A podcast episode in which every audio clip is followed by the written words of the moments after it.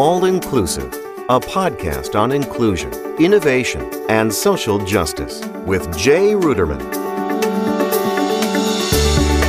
Hi, I'm Jay Ruderman, and this is All Inclusive, a podcast focused on inclusion, innovation, and social justice. Ron Suskind is a Pulitzer-winning journalist, New York Times bestselling author, and award-winning producer who has spent most of his career uncovering America's social, historical, and political injustices. He gives me nineteen thousand internal documents of the United States government, uh, which is the largest uh, download unauthorized since the Pentagon Papers. Most recently, he co-produced Adam McKay's film, Don't Look Up, about climate change and the social spread of misinformation. They look to each other. They're like, well, Leo's in it, now Jen Lawrence is in it, and then Meryl Streep, Jonah Hill, Tyler Perry, Cate Blanchett, uh, Timothée Chalamet. I mean, it's kind of everyone you'd want all together. His sixth book, Life Animated, explores his most personal subject matter yet, his son Owen's autism, and how he learned to communicate through Disney movies. He changed and went to a different place, a place where we We could not engage with him. And our life changed. We're still living in the world as it was reconstructed at that moment for us. The book was also the subject of an Emmy Award-winning and Academy Award-nominated documentary of the same name. Ron often appears on network television and has been a contributor for the New York Times Magazine and Esquire. He was the Wall Street Journal's senior national affairs reporter for seven years. Ron, it's a pleasure to welcome you to All Inclusive. That's great to see you, Jay. Great to be here. So, Ron, you've spent your career as a Pulitzer Prize-winning journalist, writing about politics and Washington, and now you produced a Netflix hit, Don't Look Up. How'd you get involved in this film? Uh, interestingly, I first uh, met Adam McKay, who was the producer-director. Uh, and quite a character. He was the former head writer for Saturday Night Live, you may know, and he and Will Ferrell then matched up. You know, Will is a Saturday Night Live alum to do all those movies that everyone knows, Anchorman, Talladega Nights, The Other Guys. And then Adam took a pivot and he did uh, The Big Short, drawn out from Michael Lewis's book on the financial crash. And after that, he continued down that path, trying to bring all of his skills, comedic, cinematic, narrative skills, uh, to more events of the day, which he did Vice, the Dick Cheney movie. Now, I'm considered one of the leading experts on Dick Cheney, and I uh, hooked up with Adam there. I was out at Sony and helping him with Vice, um, and it was more than just being the kind of expert consultant on the life of Dick Cheney Uh, and his influence. Uh, I also got involved with the movie, looking at some scenes and thinking about story. I mean, the difference for me is, as McKay said in our first encounter, he's like, you're interesting and different. You dig up these huge historically consequential disclosures, and then you weave them together in books that are very cinematic. That's what McKay said. And McKay and I kind of bonded up, and we started to talk about the great issues of the day and how to bring a new kind of cinematic energy and framing and expression to the fault line issues that, that are defining us. And, and interestingly, the subtext and the context of that uh, is that so many other ways to communicate have collapsed, public dialogue and Uh, the way journalism uh, gets embraced and adopted, you know, far and wide. And, and all of those things that we relied upon when I'm a younger man and I'm a kid, so many of them have collapsed that, that it's my belief that, that cinema uh, ends up being a, a significant cross-border lingua franca, shared language, uh, upon which I think more pressure falls and more can be done to carry forward these big ideas um, and help us see the moment in which we live in new ways, uh, as with new eyes, as Proust would say. Uh, and that's where we were. twenty eighteen, uh, the Dick Cheney movie Vice comes out. And right around that time, he uh, talked to another interesting uh, character, journalist friend, a guy named David Sirota, who um, has written for a bunch of different places and ends up being a speechwriter for Bernie Sanders. So he's a bit more of a partisan journalistic character, obviously, than I am. But Sirota, in a rant, said to McKay, you know, this climate's amazing. It's like there's a meteor, a comet, you know, coming straight for Earth and no one cares. And McKay said, ah, aha, there it is. That's the way to do the climate movie. He got right back on the phone with me. He says, I think I, there I got it. Um, an asteroid headed toward Earth. And all of the issues in and around our inability to deal with climate, to look at it clearly, to act accordingly, uh, to activate, uh, to support our own survival and the survival of the planet. All those things we can do, Ron, through this, this motif of the asteroid coming. Uh, and then uh, Adam went off and wrote the script at the end of twenty nineteen. Uh, right before COVID hit, and uh, uh, he got back, and I got the first copies of the script before COVID. I think it was January of that year, and then whammo! Almost everything in the movie is occurring around everyone, not just in terms of climate, but in terms of COVID. So you were kind enough to invite Shira and I to a screening of, of Vice yeah. in Cambridge. And uh, Christian Bale, I thought he was excellent in that film. But you've spent your career as an activist journalist. And, you know, climate change is the big focus of Don't Look Up.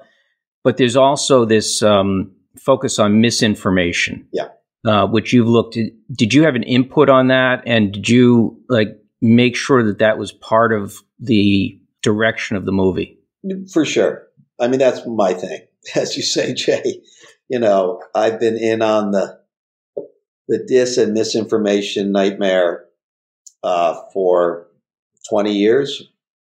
Uh, you know, I wrote that piece in the New York Times in the lead up to the oh four uh, presidential election, uh, which put out powerfully in public uh, the phrase reality-based community. It was a New York Times piece that was spoken to me first by an advisor to George W. Bush. It was a time at which they had taken the country to war under false pretenses.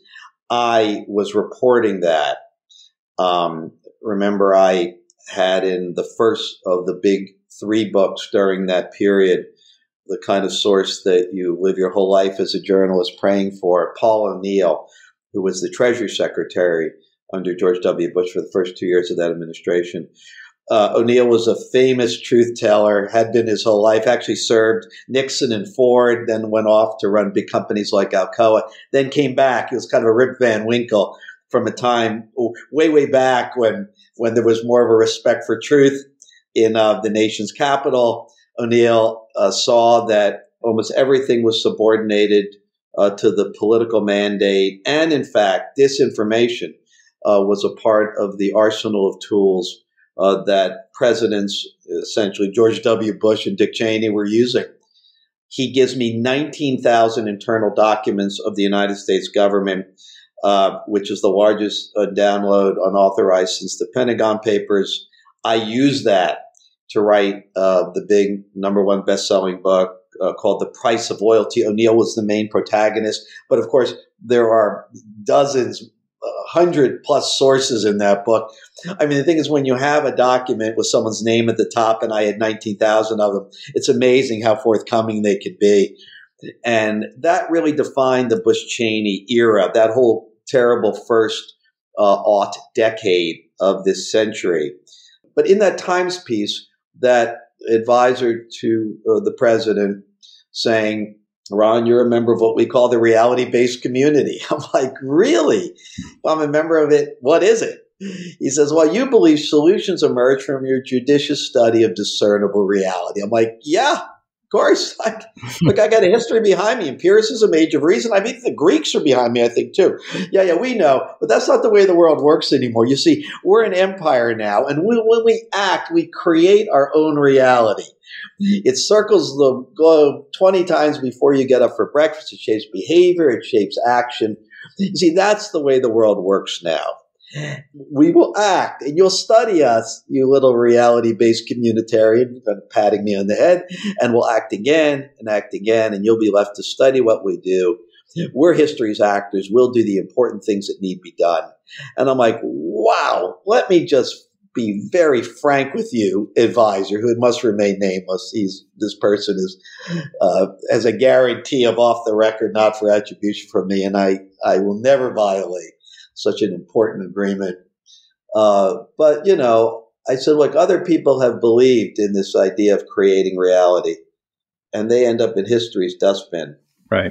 Let me just say something about this, Jay, is that is that a big part of what I wrote in the one percent Doctrine about the aftermath to nine eleven and what it did to America is that I looked at the origins of the debate over whether we should even have a C I A or intelligence services, because we had them during World War Two, O S S and whatnot. But there was real debate in nineteen forty-five and six and seven as to whether we should have one permanently uh, in a democracy that has to prize and rely on informed consent and on truth.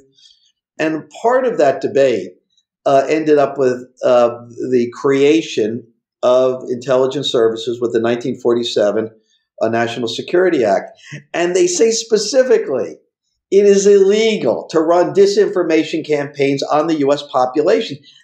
Of course, that's what intelligence services do to foreign adversaries. We do that. We've done that for years. It's part of their menu.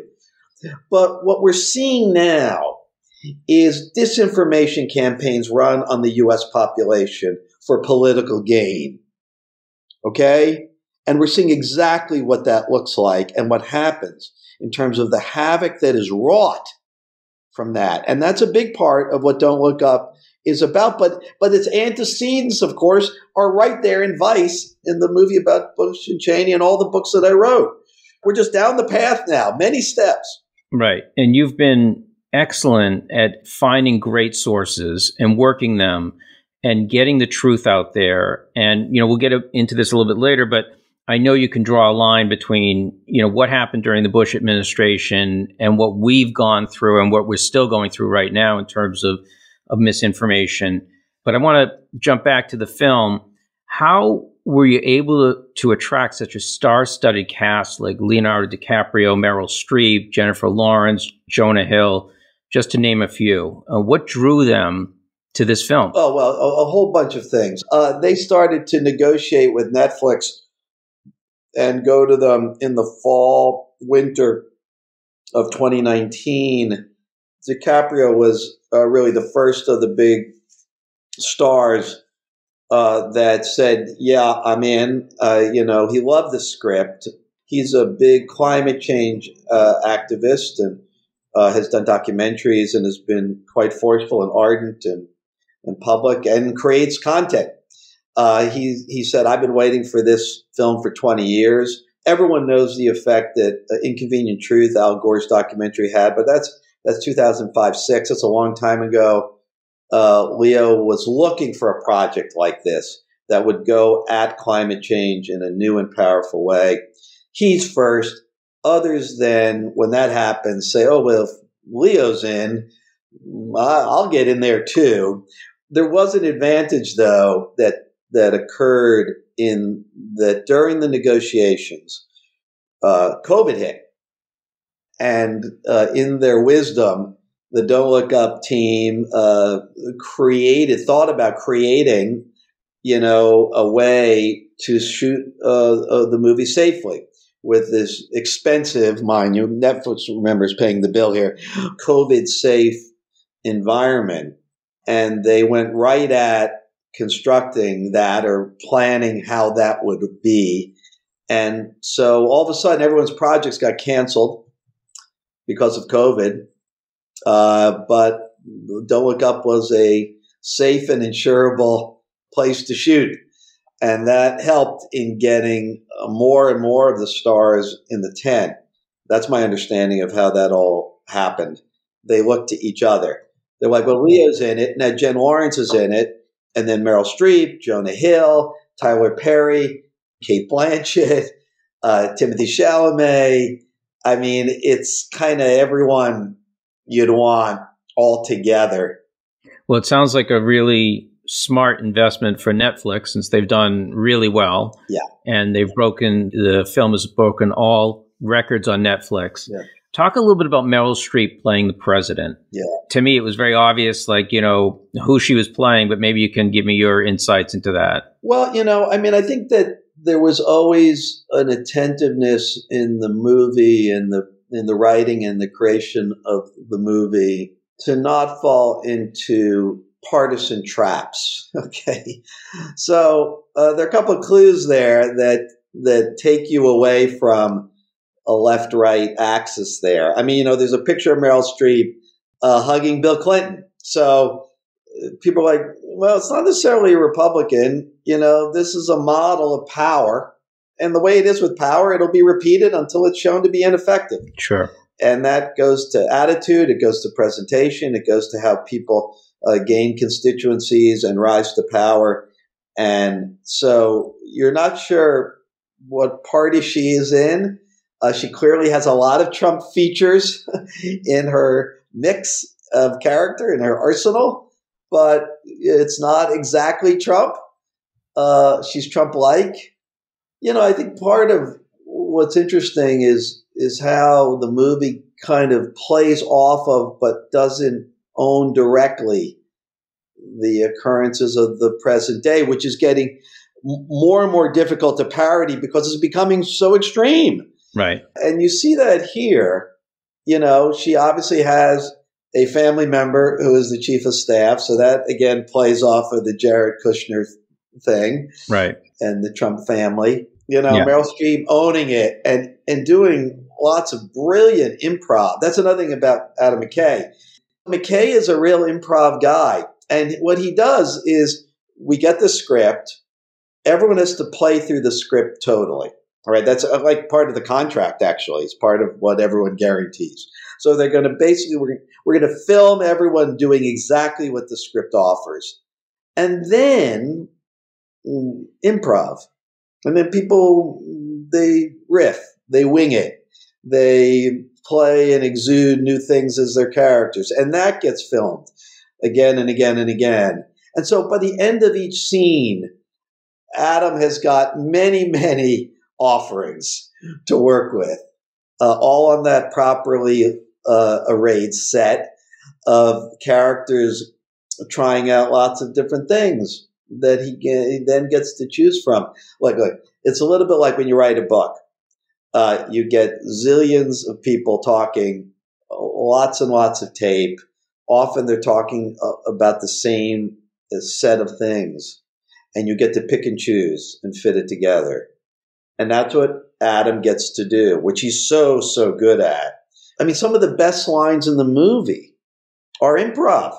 So Adam actually gave you a lot of credit for what he said was his favorite scene in the movie. Right. And I know that there's been press that Timothée Chalamet was reluctant to sign on, but you gave the hook to get him on the movie. And maybe you can talk a little bit about, you know, what that was.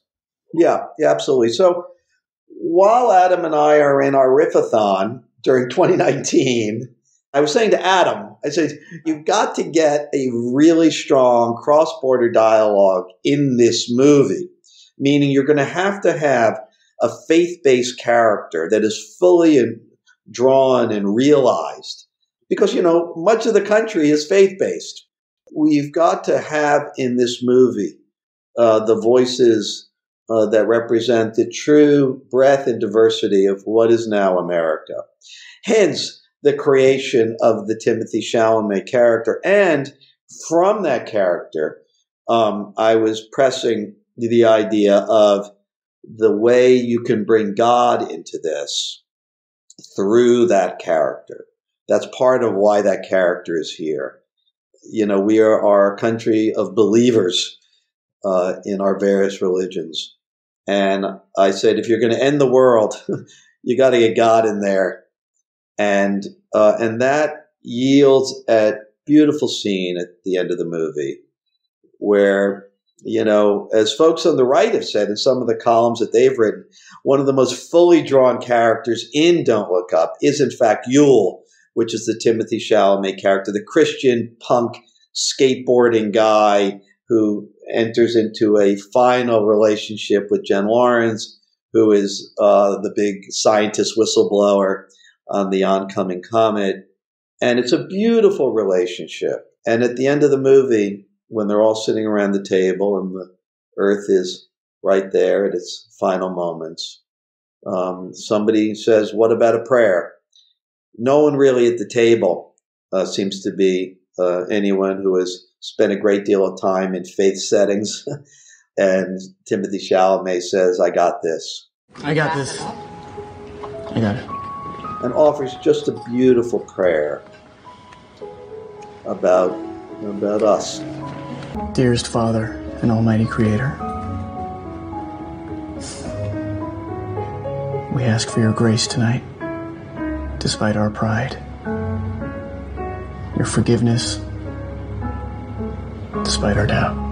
Which is what prayers are. So I love Timothée Chalamet's character, and uh, I thought it was a necessary part to the movie and, and really added something, as you said.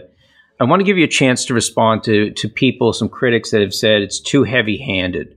It hits you over the head with climate change and misinformation. And what do you say to that? I mean, is that what satire does? Uh, precisely what satire can do, uh, that almost nothing else can. I mean, look, we we all create any number of barriers, Jay, uh, to... Um, hearing things that are discomforting. Denial, rejection, not me-ism. Um, we all are complex beings, and we hate being told that we are not worthy, or that we have made grievous errors, or that we maybe are not looking at something that is so hard to look at. Um, satire can get to all of those things because it makes you laugh, and it allows you to see the exaggerations and extremists of behaviors that become part of your life norm. And that's, you know, being hit over the head. Hell, what's wrong with that? You know, that often gets results. All right. That's true. You know, it allows us to see ourselves in a mirror. I mean, look, look, I've got a, a lovely little passage that's in my head, and I've used it at least in one book, where I I talk about a moment where my mother uh, was in an early stage of dementia, Alzheimer's, and uh, but still quite compos mentis. And I, and I sat with her on a particular day, and it was kind of all set up where I really was using it as a moment, an opportunity to talk to her about her end-of-life Uh, wishes, and just being uh, straight with her, leveling with her about the fact that she does have Alzheimer's dementia and she's on her way down that path. And the discussion was a miserable failure. I mean, she just would not engage at all. I mean, she looked right through me like I barely was even sitting there. And I was just so frustrated by this. And I talked to a famous psychiatrist who's the father of a best buddy of mine uh, uh, just a few weeks later. And a guy named Max Plutsky. And Max says to me, Ron, Ron, Ron, you know, you're a big truth guy. I mean, you even do truth for a living, right? I said, yeah, yeah, yeah. But he says, you know, let me explain to you, Ron. Respect denial. I said, what? He said, respect denial. And as soon as he said that, the combination of those words just, they seeped into my pores. It's such a beautiful construction. You know, don't celebrate. Don't pin any banners to denial. Respect it, though. He says it's a key part of the human architecture that allows us to get up that next morning when we are in the way of an untenable future of things that we cannot face.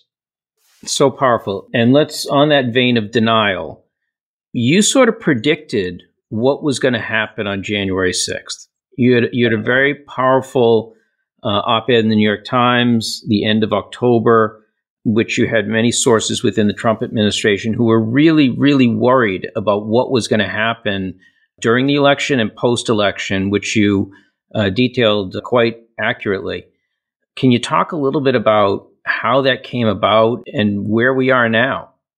So I uh, got into a discussion with the New York Times in uh, January, I think it was, of twenty twenty. And the editors said, hey, we understand you don't have a book in the mix, like, you know, your old competitor, friend of me, Bob Woodward. I said, no, no, I don't. I'm doing this Bonga Media thing and I don't have a book going. And, and they're like, well, would you consider a writing kind of a big signature piece right before the election, you know, kind of um, a special event? And I said, yeah, uh, I'll do that. I think it's a consequential moment. It's a, certainly a year that will go down in history, twenty twenty. I realized what I would need to do for the big piece, which ends up being a big giant seven, eight thousand words, I'm sure around that amount, which runs on October thirtieth, the weekend of the election. So I got in there and I got two dozen plus senior officials of the government. These are senior officials who are at the highest reaches of the administration. What I wanted to do in the piece was to to help people understand in a different way of how we got to this moment. You know, a bit of a recasting of the Trump administration, of his presidency, to help the readers get a sense of what was so different about it that would have an impact on not only the election, but uh, what happens after the election. And that was uh, very, very much the moment which I map in the piece of midway through his presidency when Trump had an aha, which is that the public servants who were working for him and people in some cases who were in senior positions uh, in the White House, if they uh, had a primary loyalty to the Constitution, uh, they were not going to do the things that he was needing them to do, plain and simple. They needed to be in a central and primary way loyal to him as an individual and to what he commanded them to do if they were to be people who were appropriate to serve him. That was quite a moment, actually. And you saw uh, any folks who were traditional public servants uh, who took an oath on the Constitution starting to get excised out of the administration. They were vanishing and getting replaced quickly by people who would take a primary oath to Donald Trump and his dictates and his desires. Um, that's what you have at the end of his administration. And uh, what uh, that meant was that he would be able to use the levers of power granted to him by Article two in the Constitution in support of his own interests. Uh, and in support of winning this election by whatever means were necessary. Uh, you see that uh, in his actions in the final months leading up to the election. Uh, you also see uh, a map, which I laid out for the readers, of what would happen uh, arguably after the election based on a variety of scenarios. Um, and uh, one of the primary scenarios is Donald Trump loses, uh, but loses by a margin that is narrow enough that he can claim victory and can begin to contest the outcome of the election. And here, as I wrote, is probably the ways he will do that. Uh, now, some of that uh, I drew from terrific pieces that were already written. Bart Gellman wrote a great piece of The Atlantic. Bart's an amazing journalist. Others had written too. But I went a step further to say, let's look at what we have here. We have uh, something that we've not seen in American history. We have an enormous array of Americans, really an army of folks who have signed on to personal loyalty to Donald Trump. I mean, whether they were members of a political party is really a secondary issue. Many of the folks in the base that are Trump adherents are really loyal in a way to Trump himself. Uh, we haven't really had that in American uh, politics and in the American political array. And they will move based on what uh, his dictates are to them. He will at some point activate that army. How big are they? I make various estimates in the piece.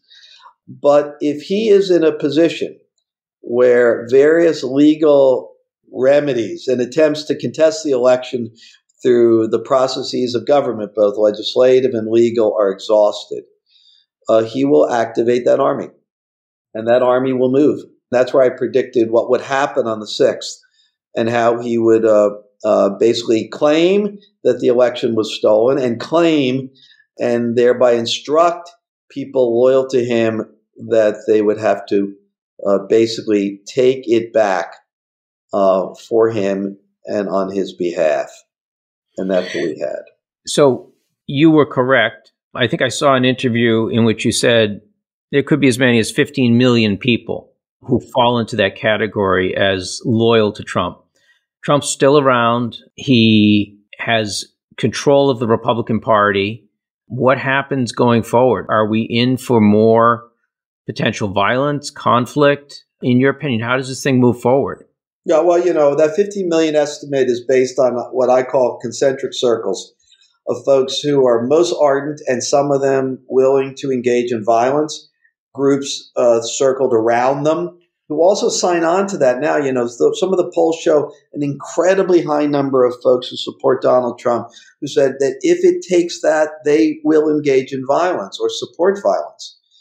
Um, we are moving into a period, Jay, uh, in which uh, violence or the threat of violence uh, will be a central factor in our self-governance, in how we move forward, you know, in this uh, unfinished experiment of democracy. What it means for us now is that we are further down a path in which uh, liberal moves to illiberal, moves to autocracy. There are other countries that have taken this path. We feel exceptional in America. You know, we're different. We're human beings trying to govern ourselves, all right? The founding fathers wouldn't call us exceptional if they were sitting here in their powdered wigs. The reason they created this system is because they understood what people can do to each other and how they are swayed by will to power and how our self-interests need to be counteracted against other self-interests to form this sort of modest, manageable, and, and hard-wrought set of virtues. Uh, that's the Madisonian genius of America. And it's also the genius of the way our democracy was constructed. Well, that democracy has been profoundly compromised and is now facing a real live threat. I think certainly in any of our lifetimes, I would say uh, for the first time uh, since uh, the middle of the nineteenth century. What we're seeing now is a struggle, and it's terrifying. Let's just map it out. January sixth. January sixth occurs. All sorts of things happen in the immediate aftermath. I mean, you know, did Donald Trump and his gang of supporters, of co-conspirators, did they uh, essentially uh, engage in a coup where they plotted it out, letter and verse? I think what they're going to find is that Donald Trump and others encouraged it and then capitalized on it and pushed it along on the sixth. Uh, but there's no doubt that intent was there to suborn and flip the democratic process for Donald Trump to remain in power. So what happens after that? Everyone stands up and says, that's it, I'm out, as Lindsey Graham says. Donald Trump's responsible for this. He's responsible for a grievous crime. I mean, there's no crime above this. I mean, he basically tried to flip the democracy to stay in power. And everybody was square in those first few days. And then the toxin of partisanship again started to assert itself. And you see bit by bit the way the desires of will to power, will we be able to remain Uh, in power, if we're Republicans, uh, what do we have to do? What are the calculations and rationales we'll embrace start to take shape? And by the time you get to the impeachment hearing in the middle of February, you have a tiny group of Republicans voted for impeachment. That was the opportunity. There's no doubt about it. That's where, where the congressional version of rule of law might have actually exercise itself. That would have meant Donald Trump can no longer be the president of the United States. Imagine how different that would be. I mean, let's just think about that. He would have been off the political stage at that point. Now, he would have been probably a mischief maker in all sorts of ways, and he could have been out there as a kingmaker supporting someone else to replace him. But he's a unique actor. There's no one else like him on the stage. There really isn't. You know, no one's going to replace Donald Trump. And he would have been somebody barred from running again to be president of the United States had they acted to convict. And as well, by virtue of that conviction, it would have changed the dynamic in terms of other prosecutions that might have unfolded. That didn't occur. So what do we have? What do we have? We have Trump then moving forward, deepening his hold on the Republican Party, really moving down another powerful strategic pathway where he is going to claim and rightfully claim responsibility for the election of many, many people. There's no doubt about it in this midterm election. His endorsement matters. His base has held. In some ways, they've grown in their ardor. And almost certainly, you're going to have a, a Republican and Trump-dominated Congress intact after twenty twenty-two. And Donald Trump, if he's alive, he will run. And we will have probably a constitutional crisis in the early days of twenty twenty-five. That is an American nightmare. So it sounds like you're talking about a second civil war.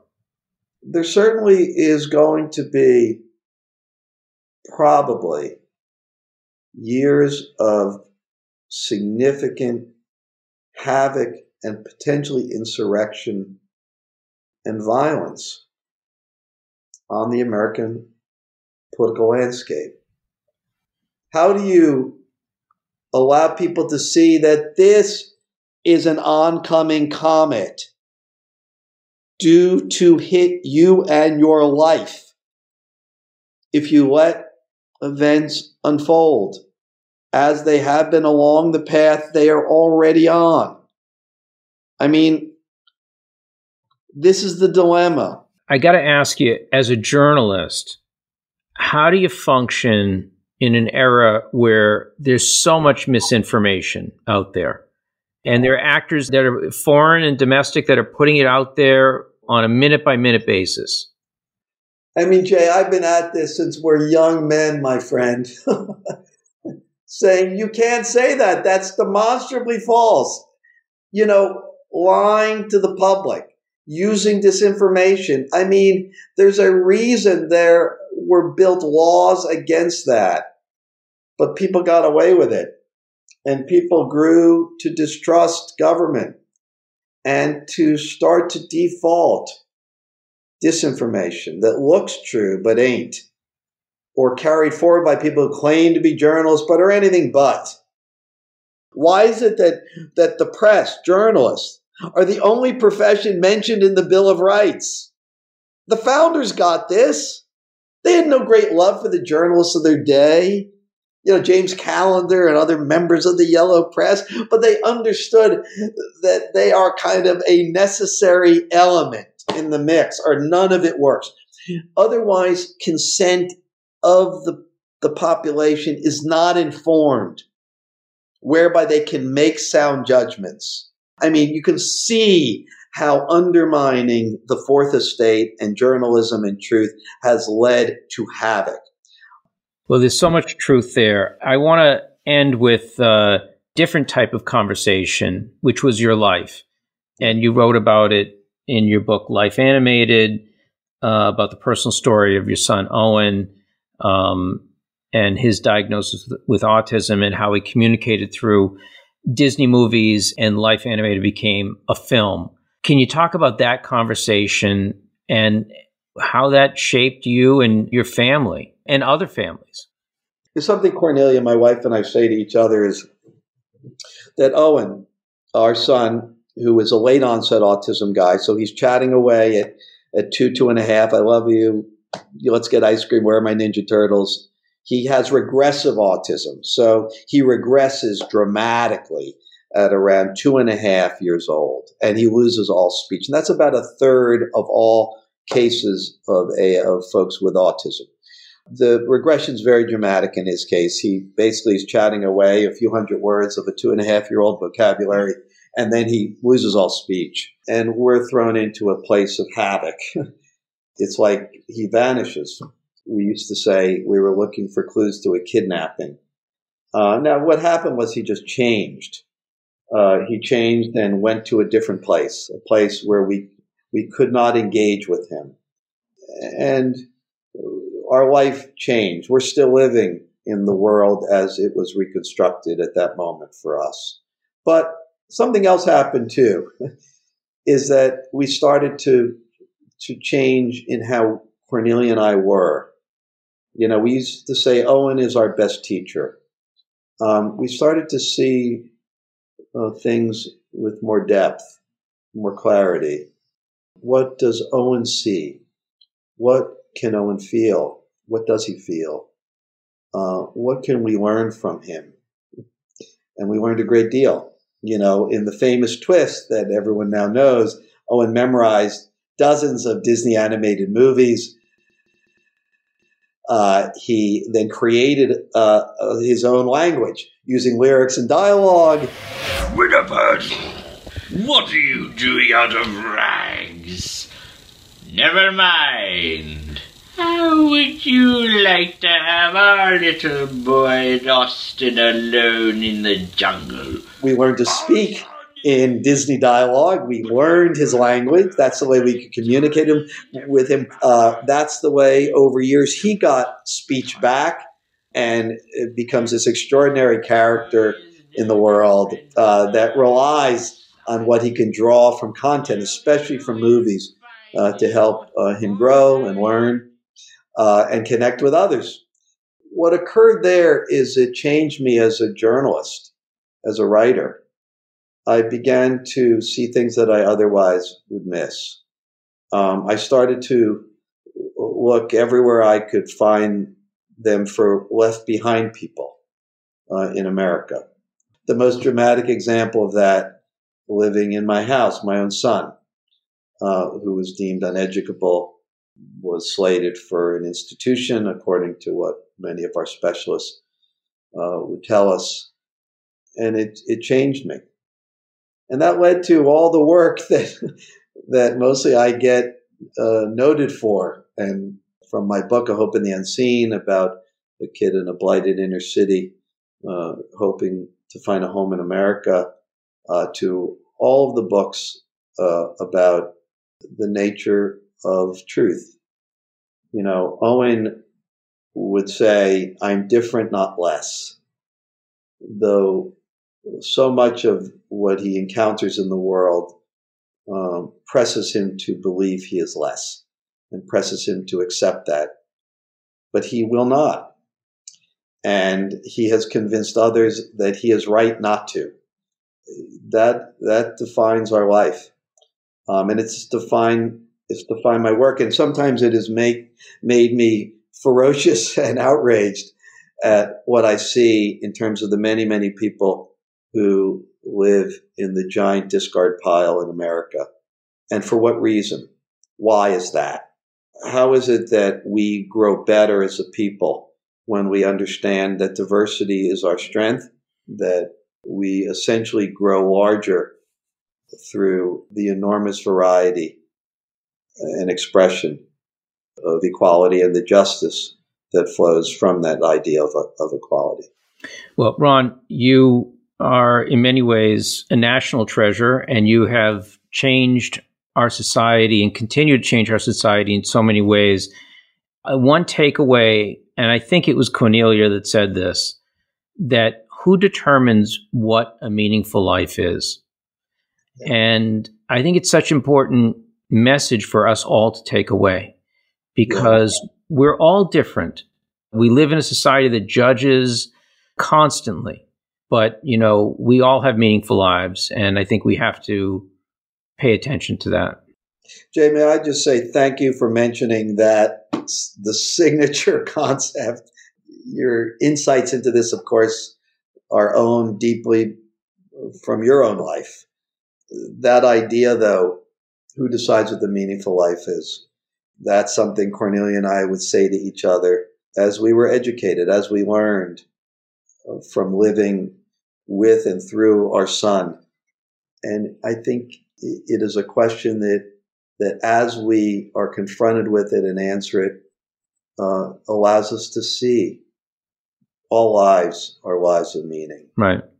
And the way we often judge meaning is uh, something that is in many cases put upon us by the society or by the, the circumstances of life uh, in the country in which we live. And there is a deeper understanding. Who decides what the meaningful life is? Each of us do, and each life has meaning. Uh, the key is to discover it.